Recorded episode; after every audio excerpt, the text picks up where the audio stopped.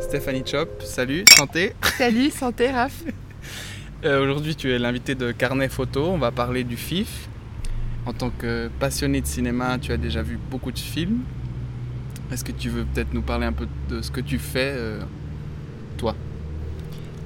Alors, euh, je vais pas parler de mon job de tous les jours parce que c'est c'est pas intéressant. Mais, enfin, si, c'est intéressant, mais c'est pas ce qui me définit le plus.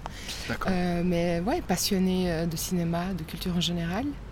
Euh, Et- passionné des mots, donc j'écris D'accord. beaucoup. Et tu as un blog? Oui, j'ai un blog qui s'appelle La Bataille parce que je suis une grosse pipelette. Enfin, disons que quand on me lance sur les sujets qui me passionnent, j'ai beaucoup de peine à m'arrêter. La bataille, tu es sur Instagram aussi. Et puis là, tu n'es Voilà. pas accrédité, mais tu fais quand même des mini-critiques parce que tu peux pas faire autrement. Voilà, quoi. alors cette année, j'ai- pas demandé mon accréditation parce que c'était en été. Mhm. et que je suis en vacances en fait officiellement. Ouais. Mais la passion a pris le dessus et je peux juste pas m'empêcher de, de- de mettre mon grain de sel. Ouais. Après, quand j'ai vu un film, je suis obligée de parler. Je, je peux pas garder Ça pour t'aide moi. aussi à digérer un film? Ben, ça dépend lesquels. D'accord. Les, les plus compliqués, oui, je pense. Ressasser un peu ce qu'on a vu. Les, plus euh, exigeants aussi. Les plus chiants, en général, je les, je, les, je les cite même pas. Mais ceux qui ont provoqué des émotions fortes chez moi, qu'elles soient positives ou, ou, ou négatives. Mais négative ne veut pas dire que le film était mauvais, ça veut dire que l'émotion n'est pas forcément positive ou, ou celle qu'on attend. euh, c'est des fois des émotions fortes qui, qui engagent la réflexion plus que- qu'une émotion purement liée à, à la beauté. Ou, ouais, c'est, c'est... Donc Il y a le contraste des émotions. tu mesures la... le, le film par rapport à tes émotions. Mais ça a toujours été mon filtre, c'est mon seul filtre. C'est bien. C'est pas Donc l'intellect. t'as pas des catégories de raison. Non, de- L'intellect, il vient, l'intellect, il vient en deuxième, en deuxième étape, en deuxième niveau. Euh, Il y a des films qui provoquent d'abord une émotion très forte, Mhm, euh, qu'elle soit bonne ou mauvaise. mhm, Ça peut être de la colère aussi, ça ne veut pas dire que c'est un mauvais film, mhm. ça veut dire qu'elle provoque une réaction. Et c'est ce que je demande au cinéma, moi, c'est ça, c'est une réaction. Ouais. Euh, Tu pleures souvent au cinéma? Oui, parce que je j'ai pas de filtre. Je, Tu je- laisses euh, les films agir sur toi. Oui, et je, je vais toujours sans a priori, euh, sans attente aussi. Donc je me fais cueillir en général. Sans Euh, attente, mais tu as quand même une grande culture euh, cinématographique. Tu as des références. Mais les références, c'est pas l'attente. D'accord. Les Mais tu- bon, c'est quand même un moyen de références, c'est ce qui mesurer. te euh, donne a un posteriori, une fois que tu as vu le film. Souvent les critiques Les références, comparent. oui, après. mais moi j'aime pas ça parce que c'est l'entre-soi. C'est-à-dire que si tu, si tu critiques un film en, faisant, en te basant que sur tes propres connaissances et tes références et en les citant comme argument de critique d'un film, tu exclus de facto plein de gens qui n'ont Ouais. pas ça. Euh, Puis t'exclus et- le fait que c'est un nouveau film, en fait. Tu- non, t'exclus pas ça, tu exclus dans tes ressentis des gens euh, qui ont peut-être pas le Ah, bagage euh, historique du cinéma Ouais, que, toi tu peux avoir avec ta cinéphilie Mhm. Un peu plus plus. Ouais. Et, et le but c'est pas de- d'exclure les gens. Faut- C'est pas tu fais pas des critiques pour les critiques, c'est pas intéressant. Tu fais des critiques. euh, moi j'aime pas appeler ça critique. Moi j'aime dire que je transmets des émotions et que Mm. j'invite les gens à aller à sortir des sentiers battus et à aller là où ils n'ont pas l'habitude d'aller. D'accord. Euh, à sortir du cinéma mainstream, à sortir de, de, ce, de ce qui est crépi dans les journaux et qu'on voit à Ouais. longueur de temps. Parce que ce que le font les critiques d'habitude, c'est justement s'adresser à un public euh, déjà bien euh, averti, enfin qui connaît. euh, le cinéma, surtout si hein. tu regardes la critique aujourd'hui dans les journaux. Sérieux, non, Même mais je parle pas des journaux spécialisés, je parle, je parle de la presse. euh, local. non, la presse En générale. La presse générale, elle, elle, elle parle surtout de films qui, qui sont grand public. Oui, bien sûr. Euh, le, le- le Elle fait de la promotion du cinéma aussi. le hein. vrai cinéma d'auteur euh, euh, où, où on, on se retrouve à, à, à 8 dans une salle à 18h, ben, ils, ils trouvent rarement, une, Une place, rarement un ouais. écho. Ça arrive de temps en temps. Il y a encore les cahiers du cinéma. Mais, ça, c'est même- une, ça, une presse spécialisée. Voilà. Et même C'est- eux, Ça, c'est pas le, le- c'est pas le, pas Monsieur, Madame, tout le monde Non. qui achète les cahiers, Non. ni Sofilm, ni euh, je ne sais quoi. euh, Euh, le, Monsieur, et Madame, tout le monde, ils vont lire euh, la presse locale, euh, la ils vont lire La Liberté le matin, euh, les Suisses allemands, la NZZ, qui est très bien parce qu'ils ont un cahier cinéma tous les dimanches. Ils peuvent encore se payer un critique Euh, de cinéma. hein. Ça, et puis ils ont, ils ont, euh, ils ont un cahier spécial le dimanche, quoi. Ouais. Euh, gratuit avec la NZZ am Sonntag, donc ça, c'est plutôt un luxe. Hmm. Euh, Bon, c'est Zurich, quoi. Oui, mais c'était aussi une volonté de, de- de l'équipe en place, quoi. D'accord. Je pense que. En plus, ils sont actionnaires du festival de Zurich. euh, Enfin, il y a des intérêts, quoi. Ouais, alors j'irai pas jusque là, mais parce qu'ils ils sont actifs hors du, du- du festival de Zurich, mais mais enfin toujours est-il que la critique cinéma pour moi c'est quelque chose qui qui doit pas être un truc d'entre-soi. Oui. Ça doit donner envie aux gens d'aller vraiment Découvrir. là euh, où ils n'ont pas l'habitude d'aller et de pas avoir peur du cinéma dit d'auteur mhm. Parce qu'en fait, c'est en fait, c'est comme quelqu'un euh, qui dit je vais pas à l'opéra parce que c'est fait pour les initiés. Non, c'est pas vrai. On te raconte des histoires. L'opéra, on te raconte des histoires en musique. Ouais. T'as pas besoin d'être initié, tu dois juste te laisser porter par ce que tu ressens, par ce qu'on te donne, par les émotions que ça procure. Le cinéma dit d'auteur, j'aime pas ça parce que c'est le classer dans quelque chose de. En fait, j'aime pas classer le cinéma. Le cinéma, c'est le cinéma point barre, en fait. Mhm. Et, ça te procure des émotions, euh, qui soient mainstream Après, ou pas. on est obligé de classer pour parler des films qu'on a vus, souvent. Enfin, de leur Ouais, mettre un genre, de dire. Moi, j'aime pas classer Quand par tu genre. es programmateur à un festival, tu es obligé de suivre ta ligne. Disons, Ouais, euh, mais la ligne, c'est quoi cette la ligne année d'un au FIF, on a festival quoi? On a quoi? On a le, le, fait- le film de musique. Ouais, mais c'est une catégorie sur 4 ou sur 5 ou 6 catégories. Oui, oui, ils ont Donc tu peux, sections. pas, tu peux pas dire que c'est la ligne. Parce que dans le film musique, tu as le choix des publics. Oui. Donc ça, ça a été choisi, des comédies musicales. Mais dans l'autre partie, c'est pratiquement que des documentaires. Mhm. Sur des musiciens. Ouais. Des groupes. Alors parlons un peu du FIF. Est-ce que le FIF, euh, c'est un festival de films d'auteur? Un peu. Ça l'a été, mais ça l'est beaucoup moins. C'était le film du tiers-monde à un moment. hein. Ouais, mais c'était des films prétextes. C'est-à-dire C'est-à-dire qu'on faisait venir des, des films euh, de, de- de- du fin fond de l'Afrique, on va dire comme ça, sans même juger la qualité. C'était parce qu'on devait avait pas parler vraiment de production on devait, on devait parler d'une problématique. Non, Ouais. c'était pas par rapport à ça. mais On devait parler d'une problématique qui était le thème de l'année, on va dire. Ouais. Et puis, euh, qu'importe la qualité du film, tant que le film parlait de ça. Et ça, ça a pas vraiment un festival de cinéma alors. Si, mais euh, mais qui mettait pas forcément le cinéma au cœur. Il mettait plus une problématique. D'accord. Mais ça, c'est très personnel. Ouais, ouais. Moi, j'ai pas Euh, connu ce FIF. Enfin, un peu. Je me rappelle de films iraniens, des femmes qui allaient sur les tombes de leur mari mort, de leur fils mort. Mais ça, tu trouves encore aujourd'hui, sauf Ouais. avec une qualité supérieure. Il me semble quand même que Thierry Jobin a rendu le FIF Moi, un déjà peu bien plus avant. euh, digestible. Bien avant. D'accord, Euh, euh, Edouard Weintraub aussi, déjà. déjà. Non, non, ça c'est clair, mais maintenant euh, Thierry a, a amené les, les séances de minuit, a, a drainé peut-être un public plus jeune Oui. pour ces séances-là. Mhm. Et c'est par, le biais de ces séances-là que ça s'est ouvert sur, euh, euh, sur le, le fait qu'il y a aussi des- beaucoup plus de jeunes qui s'intéressent à, à- à d'autres choses que, que, que, que juste le cinéma de minuit qui a été la porte d'entrée pour beaucoup. C'est vrai. Ouais, bah oui, le film de zombies euh, coréen, euh, ça, ça, ça draine, euh, ça draine des adolescents plus que, plus que des quarantenaires à la base. Qui mais, sont la base du FIF. quoi. mais c'est, un, un couloir d'appel parce qu'après ils s'intéressent aussi à- au reste. Ils disent ah, bah, si je vais peut-être voir autre chose, ce serait peut-être par curiosité. Ouais. Pour autant que leur curiosité était piquée. D'accord. Mais euh, voilà, mais, Parlons un peu des films. Alors, euh, mais en même temps, je suis pas là pour faire la promotion du FIF. C'est pas mon rôle. non, non, moi non plus. Je suis accrédité, merci le FIF, mais euh, on reste critique. enfin, on va parler d'abord de ce qu'on a vu les deux. Donc, on a vu un film de 1960 qui s'appelle Deep End Ouais. de Jerzy Slom. Comment il s'appelle? Ce- Je, je me suis- ce qui est- Ouais, un polonais. J'ai oublié son nom, enfin j'ai, oublié vraiment J'en son ai nom. parlé dans un épisode que j'ai enregistré avant-hier. Alors, je m'excuse d'avoir oublié son nom. Ouais. Enfin, on n'a pas le carnet avec le programme avec nous là, on pourrait guigner. Mais euh, en tout cas, moi, il m'a beaucoup plu. J'aime bien les films euh, rétrospectives, enfin les films euh, plus, plus anciens comme ça. Puis j'aimais bien l'esthétique de ce film. Mhm. Les couleurs, la mode, Londres euh, des années 60. puis elle, disons la, la gardienne euh, de la section femme, était très belle, je trouvais. Très cliché, Cliché 60, et puis anglaise, quoi, la, la rousse, quoi, La rouquine, ouais. la rouquine. Ouais, alors, un très bon film euh, qui, qui, moi, m'a.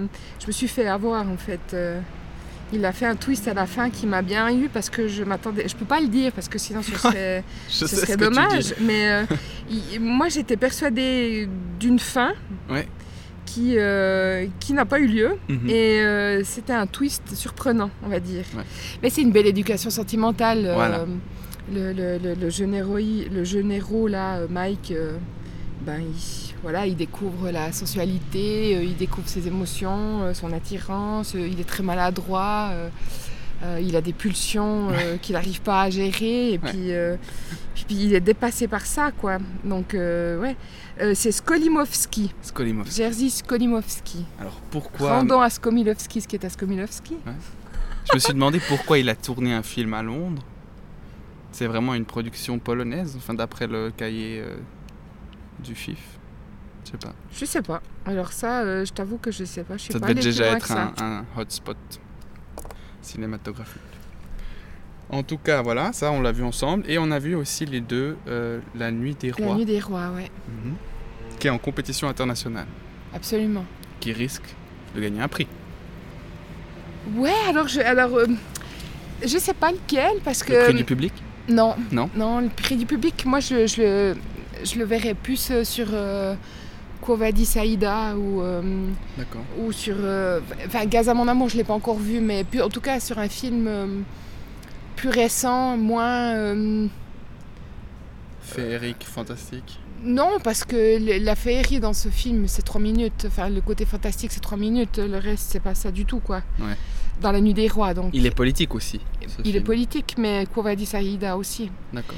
Mais euh, je pense que Kouwadi Saïda, ce qui, ce qui pourrait lui, lui permettre le prix du public, euh, si on, si on parle du prix du public, c'est, euh, c'est, le, bah, c'est le rôle d'une maman. Euh, enfin, c'est d'une femme, d'abord, qui travaille pour l'ONU, mais qui, qui est avant tout une mère et une épouse. Elle travaille pour l'ONU Ouais. à Genève Non, euh, à Srebrenica pendant l'assaut des Serbes. D'accord. L'assaut des Serbes sur les. Le génocide euh, sur- de- du général Mladic. C'est les Kosovars qui sont victimes Euh, non, c'est les Bosniaques. Les Bosniaques. Ok. Et, et si je dis pas de bêtises, Mhm. mais je, je crois pas que je dis des bêtises. Et on voit des images d'archives? On est en plein dedans. Ouais. Et euh, c'est. C'est en fait, c'est, ouais. Mais Du comme tu, comme tu l'as euh, pas serbe. vu, ça sert à rien qu'on en parle trop parce que Mais peut-être faire euh, envie à nos auditeurs. ben, c'est un film qui est dur, ça il faut déjà savoir, mais en même temps, on sait tous que le massacre de Srebrenica, euh, donc, Ouais. qui a lieu en juillet 95, C'est un génocide donc. c'est ouais, un génocide, De ouais. toute façon, pas drôle. Et euh, c'est c'est plutôt, euh, c'est plutôt triste. Enfin, Ouais. Depuis le début des années 90, 92, 91, 92, la Yougoslavie euh, euh, est rentrée en guerre euh, pa- parce qu'il se sont, il y a eu une scission hein, Mhm. qui était assez, assez violente. Et Srebrenica, on va dire que c'est un peu le l'apogée de, de toute cette horreur, quoi. D'accord. Et, euh, et justement, Aïda, elle est traductrice à l'ONU. Mhm. euh, Elle vient d'où? de Srebrenica, justement. Ah, d'accord. Serbe. Elle, est, elle, euh, elle travaille, à- elle travaille à l'ONU comme traductrice et euh, quand les Serbes arri- arrivent et envahissent la ville, euh, les, son- ses deux fils et son époux sont, sont dans les réfugiés qui viennent chercher de l'aide auprès de l'ONU. Sauf que le quartier de l'ONU dans lequel ils résident est déjà plein et ils attendent à l'extérieur. Est-ce que l'ONU est, là avec les les casques, casques bleus. bleus hein, C'est ça. Ouais. ouais. Et, et- et donc, euh, oui, c'est le combat de cette femme pour sauver sa famille, quoi, Sa famille. D'accord. au milieu d'un. D'une structure internationale qui, qui est bien démunie par rapport à, à la puissance du boucher de Srebrenica, qui est donc euh, le général Mladic. Voilà, donc c'est assez. Je pense que ça, ça, ça peut toucher beaucoup les gens parce que. C'est bah, récent. c'est, récent, c'est une histoire de famille. Ouais. Et c'est le combat d'une mère. Et les, les combats, il n'y a pas plus noble qu'un combat d'une mère en général. C'est, c'est- ça touche, c'est universel. Ça touche tout le monde. Et C'est Mère Courage. Bah oui, c'est Brecht, quoi. C'est mais ça, ça, reste, ça reste quelque chose d'universel. Je veux dire, Ouais. une, une mère, on sait très bien qu'elle, est, qu'elle va défendre ses, ses, ses enfants et, et les siens comme, comme une lionne, quoi. Comme une lionne, ouais. D'accord. Même si elle doit y laisser la vie. D'accord. mm, Donc tu penses qu'il a des chances de gagner le prix du public? Ouais, je pense, ouais. Plus que La Nuit des Rois? Oui, parce que ça, c'est plus. euh, c'est moins universel. C'est beau- beaucoup d'hommes, c'est que des hommes pratiquement. Ouais, mais indépendamment de ça, c'est pas quelque chose d'universel. C'est vraiment une histoire. euh, Ouais, racontons peut-être l'intrigue un peu. C'est Bah, c'est, c'est, c'est- on est au centre, on est, on est en bordure de- d'Abidjan, dans une forêt dense, euh, donc en Côte d'Ivoire. en Côte d'Ivoire. Euh, En soi, on pourrait croire que c'est le paradis. Et au départ, quand on survole cette forêt, euh, qui est luxurieux, luxuriante ou luxurieuse, je sais jamais. Oui. Voilà, et puis, euh, puis finalement, on arrive sur, un, sur l'espèce de, d'Alcatraz de, de Côte d'Ivoire, quoi. Guantanamo. Donc euh, la MACA, maison d'arrêt et de correction d'Abidjan, Oui. Qui est une, euh, une prison surpeuplée. Normalement, il y a 1500 places, mais ils sont plus de 5000. Ouais, incroyable. Et euh, même les gardiens n'ont aucune emprise sur les détenus. Il y a une, une espèce, c'est une prison qui obéit à ses propres règles, avec sa propre structure hiérarchique au sein des détenus, Ouais. avec un, un roi des détenus qui est un peu le chef de village. Qui s'appelle Barbe, Barbe Noire. Noire, qui, qui, qui a justement ce rôle de Dan- Danjoro, ils appellent ça. Euh, donc qui les ramène vraiment à, à- Le chef de tribu un le peu. chef quoi. de tribu, ouais. Ouais. Qui est un peu, euh, un peu comme César, droit de vie et de mort sur tout le monde, quoi, Ouais. à la force du pouce. Mais sauf que, que Barbe, Barbe Noire, ben, il est malade et que et qu'à Danjoro, euh, s'il tombe malade, il n'a plus les ressources ni physiques ni psychologiques pour mener ses- sa tribu, quoi. Ouais. Et donc y a, on sent qu'il y a une, une guerre de pouvoir entre lui et un autre détenu qui s'appelle Las. Euh, sauf que Barbe Noire, il veut pas partir avant d'avoir euh, euh, fait cette traditionnelle nuit de la lune rouge Mhm. où euh, un, des, un des détenus est désigné comme roman, donc comme personne Qui, qui, doit, qui doit raconter une histoire. Mm. En fait, c'est une nuit de, de folie pour les prisonniers, parce que c'est une nuit de, de totale échappée mentale. Mhm. Donc c'est c'est vraiment une nuit d'imagination où il frôle la transe et euh, Et cette, cette tradition, en fait, c'est quoi? C'est quand le roi quitte sa tribu? Alors je ne sais pas. Ou c'est la lune? C'est la lune qui dicte Alors le c'est la, moment? c'est la lune rouge en tout cas qui dicte le moment, D'accord. mais plus loin je t'avoue que je, n'ai pas encore eu le temps d'aller voir Ouais, ouais. euh, euh, si c'est une tradition qui existe Qui dans, existe dans les différentes tribus. Mm. Ça je sais pas, j'ai pas eu le temps d'aller voir. En tout cas, c'est très. enfin, dans le conte qu'on entend dans le film, c'est très africain, on va dire, pour un peu généraliser. Oui, mais c'est la tradition, orale. C'est une Et tradition orale qu'on avait chants aussi chez nous, quoi. Bon, ben, c'est chant Mais aussi qui- très africain. Voilà, c'est des chants africains. Je sais pas comment dire. ouais. Euh, mais c'est leur tradition à eux et, Mm. et, euh, et- nous c'est quelque chose qu'on avait en Occident mais qui s'est beaucoup perdu. Oui. Et, euh, et- c'est triste, Enfin, c'est ce qu'on disait avant, tu vois, par rapport à la tradition orale euh, que moi je... je- Enfin, le- le- la tradition orale c'est un des outils les plus essentiels pour, euh, de, de lutte contre l'oubli en fait. Oui. On en parlait euh, avant cet enregistrement. Euh, on a de moins en moins de, de rescapés euh, de la Shoah qui peuvent témoigner de ce qui s'est passé. Il n'y a Donc pas si longtemps que ça. d'oublier, on risque de remettre en Mais question. c'est pas qu'on risque, c'est qu'on est déjà en On train déjà- d'oublier. Il suffit de voir les, les tournures que prennent nos, nos sociétés actuelles pour se rendre compte qu'il y a beaucoup de choses qu'on oublie. Euh, par, euh, mais ce que je vais dire là peut paraître choquant, mais il y a une certaine flemme aussi à, à- à aller euh, à se renseigner sur, sur qu'est-ce qu'il y a eu avant, ce qu'on Ouais. vit maintenant. On est dans une société d'égoïstes qui vit euh, le moment présent, le moment T, mais qui, qui oublie ce qui s'est passé avant, Ouais. par confort ou par flemme.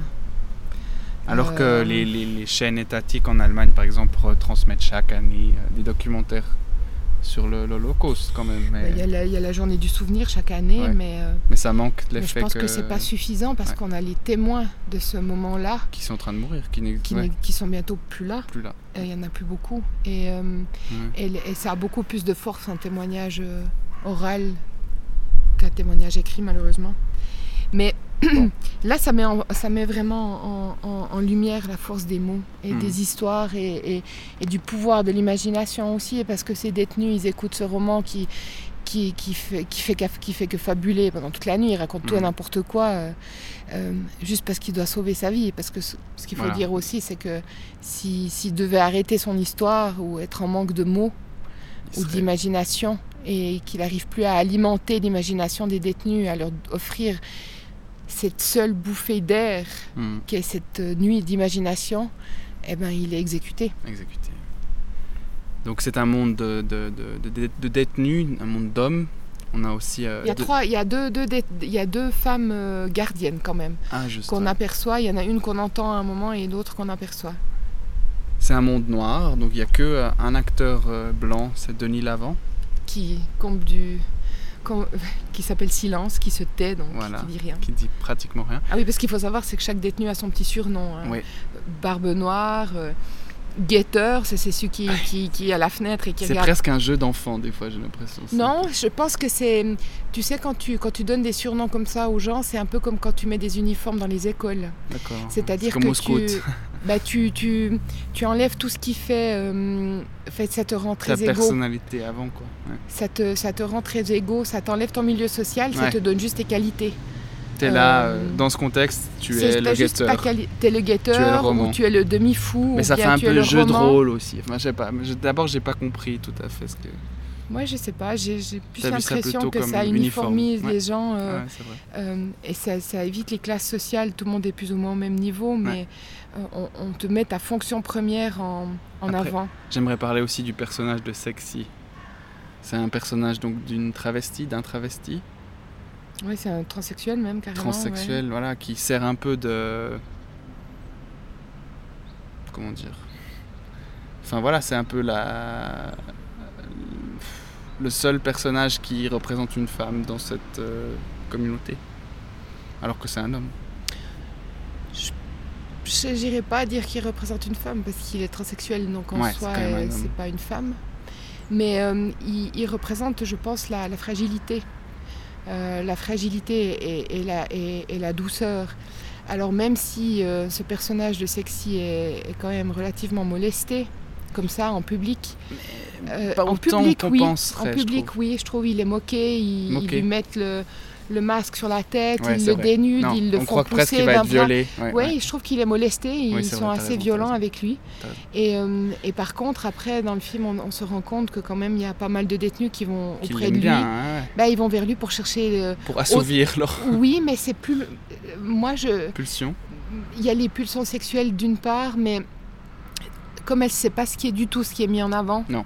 C'est On plutôt sa imaginerait douceur. justement, je sais pas si tu as vu Non, mais- Midnight Express, Ouais, mais non, je mais sais non, c'est pas c'est pas ça. du tout ça. Moi, je trouve que ce qu'ils vont chercher euh, chez lui, c'est plus la douceur et la tendresse qui leur Ouais. fait défaut dans ce monde. euh, Ouais, c'est un personnage sensible. dans ce monde Fragile, dur, quoi, dis, qu'est la prison, dans le monde carcéral. Ils vont plutôt chercher ça. D'ailleurs, on voit dans, dans- dans les peu de séquences où il apparaît dans l'intimité, Mhm. c'est pas des moments de sexe, c'est des, c'est Non. des moments de, de tendresse.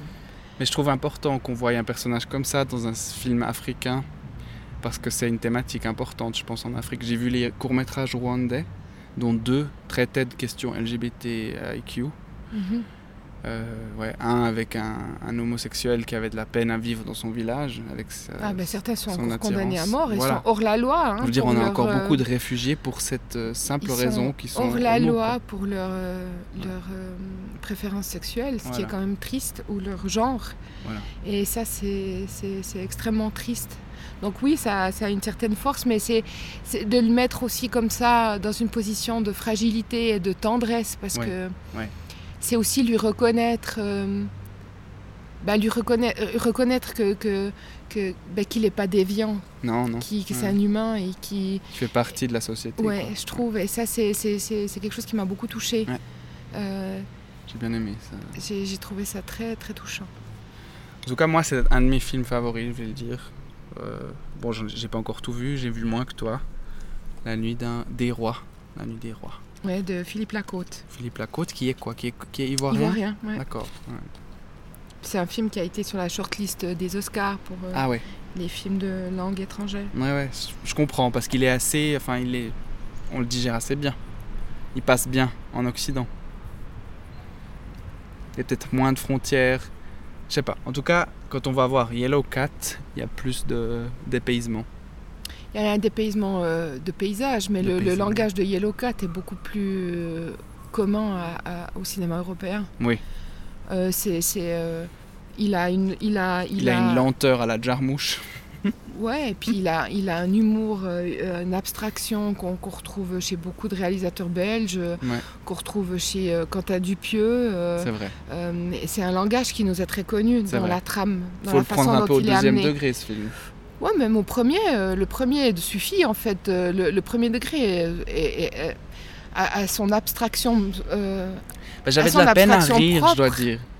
Il y a des moments vraiment absurdes où Ouais. on, on sent qu'il veut nous faire rire, mais en même temps, on voit une violence euh, un peu ouais, de lynchage, où les personnages se font quand même bien taper dessus. Oui, alors il y a beaucoup de références cinéphiles. Ouais, euh, C'est ça qui est intéressant.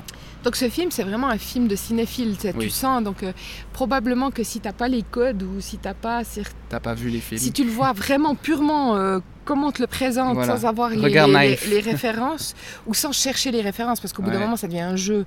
Au bout d'un moment, tu commences à chercher. euh, Je veux dire, à partir du moment où il Moi aussi, ça me euh, rappelait des choses. Ça me rappelait, le, je t'ai dit Pierrot le fou. mais c'est dans apparemment pas ça.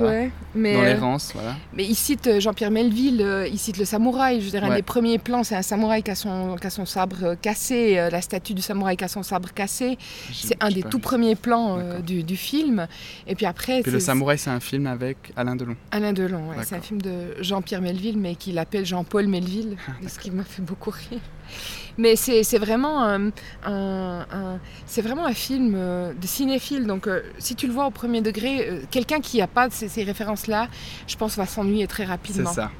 Après, il y avait aussi un jeu sur les clichés français, tout simplement, où ils boivent, ils boivent du vin euh, Ouais, en pantomime. Oui, mais c'est- c'est plus le côté, euh, ils n'ont pas les moyens, alors on fait avec. Et moi, j'ai Ouais. plutôt vu euh, Puis elle, le elle côté. parle un peu français, elle essaye. Elle essaye les cours de Pour se donner un genre. Comme Ouais, ça. mais en même temps, t'as Fellini aussi. Je veux dire, le bateau, euh, c'est la Naveva. euh, le bateau en carton-pâte dans lequel ils vont se, se protéger, c'est Ouais. vraiment la Naveva. euh, t'as tout ce, ce surréalisme-là qui est là aussi. c'est ce qui fait le- la valeur de ce film, ouais.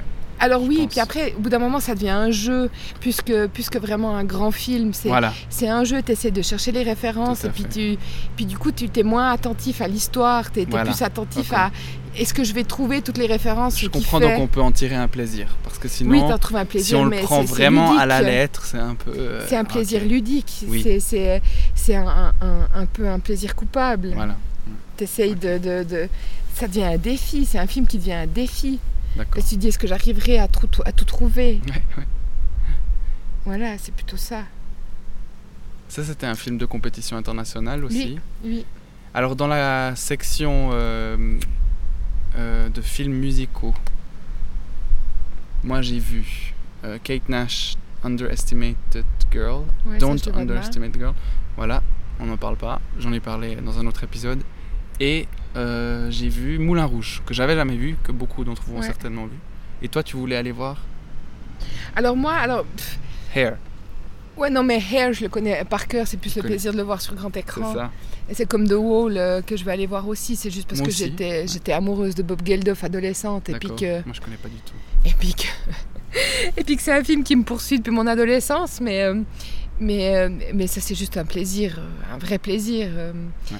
Je- dans les comédies musicales, je découvre rien, mais euh, dans la C'est vraiment pour faire pla- plaisir au public, ça. Hein. c'était les choix du public, donc ça a été C'est soumis le à public qui a votation. choisi c'est le ce public genre. qui a choisi. Non, qui a choisi Les films. les films de la section euh, choix du public. Ah, Donc, le euh, genre a été donné par le festival. C'était une comédie musicale et il fallait choisir, euh, voter. euh, et puis c'est ceux qui sont entre autres projetés au, dans l'enceinte du Belluard, c'est des choix du public. Hmm. Après, il y a le deuxième volet musique, c'est donc Jean-Philippe Bernard qui est le curateur de, de la section.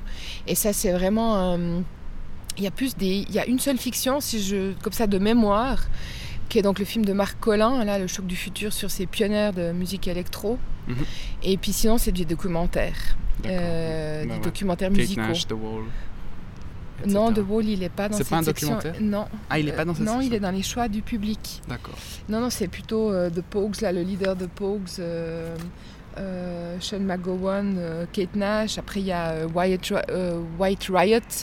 C'est l'histoire de, de, de- de- de ce mouvement anti- anti-fasciste chez les punks. D'accord. Euh, antiraciste, Antiraciste. pardon.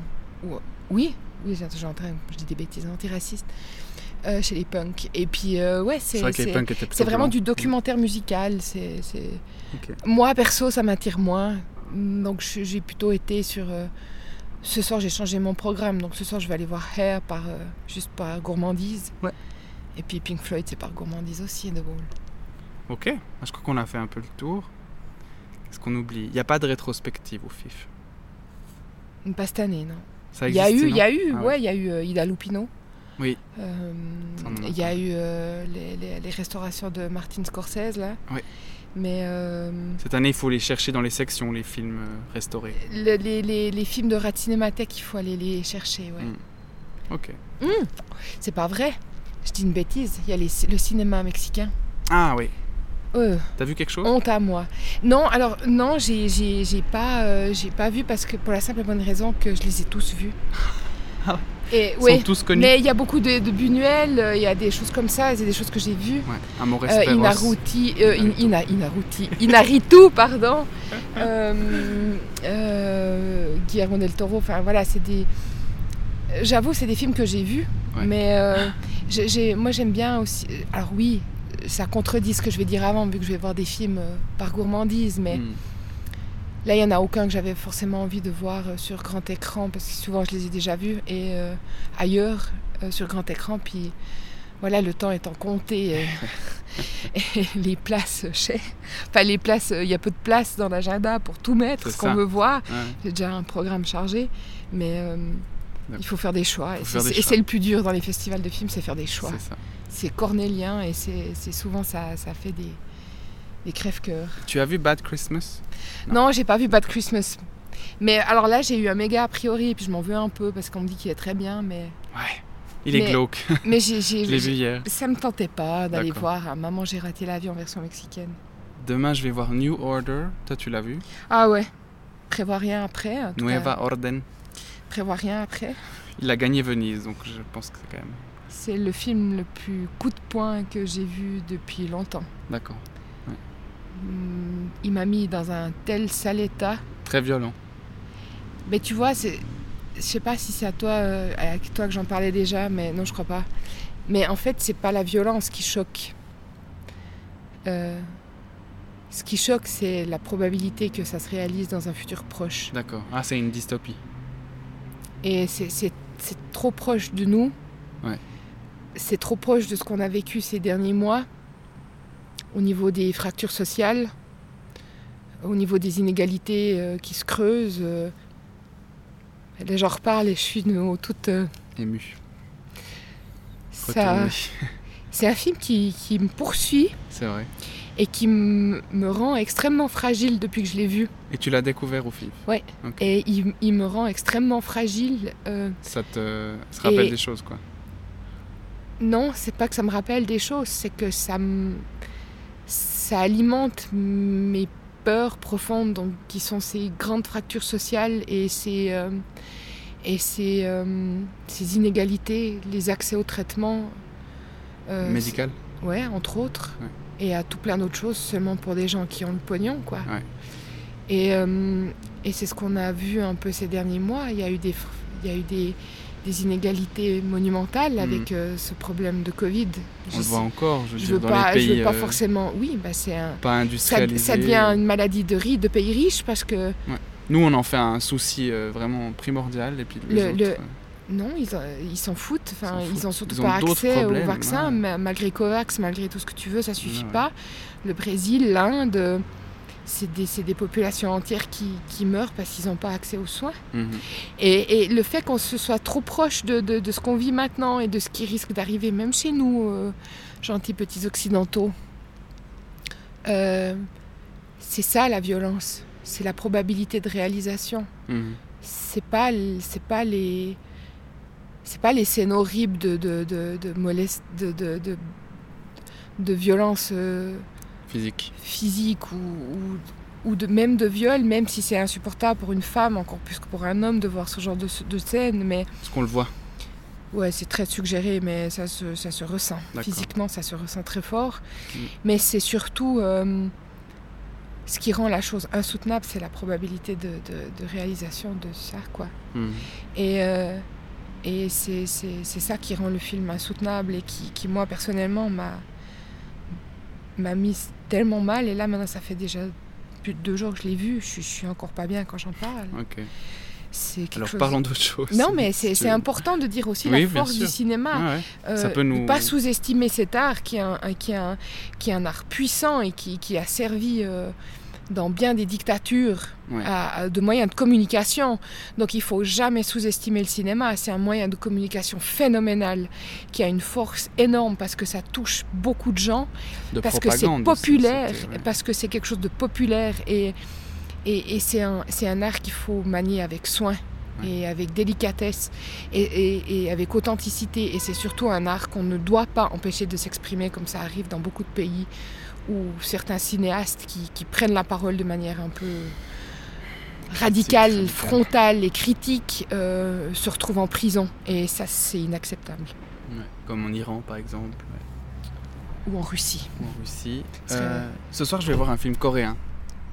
José, Oui, t'en as entendu parler? Euh, un peu, ouais, c'est une adaptation d'un film chinois. Ah d'accord. Ouais. Bon, parce qu'on n'a pas tellement parlé de films asiatiques il me semble. Enfin, Yellow Cat c'est aussi asiatique. mais Mais Il n'y a pas tellement. Il y a des japonais. euh, japonais, japonais, japonais, non. euh, Kawase. je- Naomi Kawase, ouais, avec euh, True Mothers. Ouais. Je- moi, je l'ai pas encore vu, je l'attends. Il va sortir bientôt, j'attends. Au cinéma. Mais euh, non, il y a des films chinois, il y a Anima. Anima, ouais, t'es très enthousiaste. Enfin, c'est un film qui m'a beaucoup touchée. Ouais. Euh, qui m'a beaucoup touchée parce qu'il m'a rappelé des, des émotions que j'avais vues en voyant certains films. D'accord. C'est très lié à la nature, euh, À l'animisme. à l'animisme, au chamanisme, mais surtout euh, au, respect que, au respect de la nature, De la et des êtres vivants, sans vouloir aller dans les extrêmes, parce que je suis pas quelqu'un d'extrême, je suis jamais dans l'extrême, moi. Je suis... pas végétalien. Le seul endroit où je suis extrême, c'est dans mes émotions, c'est pas dans mes idées. T'es une émotive. Euh, ouais, c'est le seul extrémisme que je m'autorise, c'est l'extrémisme émotif, mais pas les, Ça va parce qu'il Mais implique pas la que toi en réflexion. fait. ouais, mais pas les idées ni la réflexion. Où je suis Moi, plutôt dans le dialogue. Euh, mais euh, Donc c'est quoi? C'est l'histoire d'un trappeur? Non, lui n'est pas trappeur en fait. euh, c'est une histoire familiale, c'est un drame familial, Un où, drame où, familial. Où il y a un ours. où- où- où un ours est tué. Un ours est tué. Alors je ne vais pas tout raconter, Mais juste ça. mais qui, où le fait de tuer cet ours euh, détermine le destin de deux frères. D'accord. qui euh, chacun auront une trajectoire différente, Ouais. notamment liée à leurs croyances euh, respectives. Souvent, pas face à- ben, c'est un- un- une ethnie qui s'appelle les Evenki, qu'on trouve en, en Sibérie, en, en Mongolie intérieure, même tout au nord de la Russie. euh. C'est c'est une, une ethnie qui croit très fortement au, bah, qui est animiste et, et chamanique et qui, qui croit au pouvoir euh, euh, des esprits de Mhm. la nature et des animaux et leur euh, présence euh, au sein de- du monde et qui viennent nous transmettre des messages et que ces messages, si on les entend et si on les écoute, fait qu'on peut, on est obligé de vivre en communion avec tout ce qui nous entoure, tout ce qui est vivant. Bon, je crois qu'on va clore euh, Voilà. ce dialogue sur cette disque, sur ce film. Voilà, Merci la bataille, elle porte bien son nom. hein, ouais, je suis une sacrée pipelette, pardon, j'ai que si on faisait un mobilisé. pourcentage de qui a parlé le plus, c'est toi. Voilà, je- donc Mais en je même temps, tu étais l'invité, donc je suis Donc très je suis, content. pardon si j'ai monopolisé Non, le micro. non. Merci d'être venue, Stéphanie. Avec plaisir. À bientôt. Bientôt.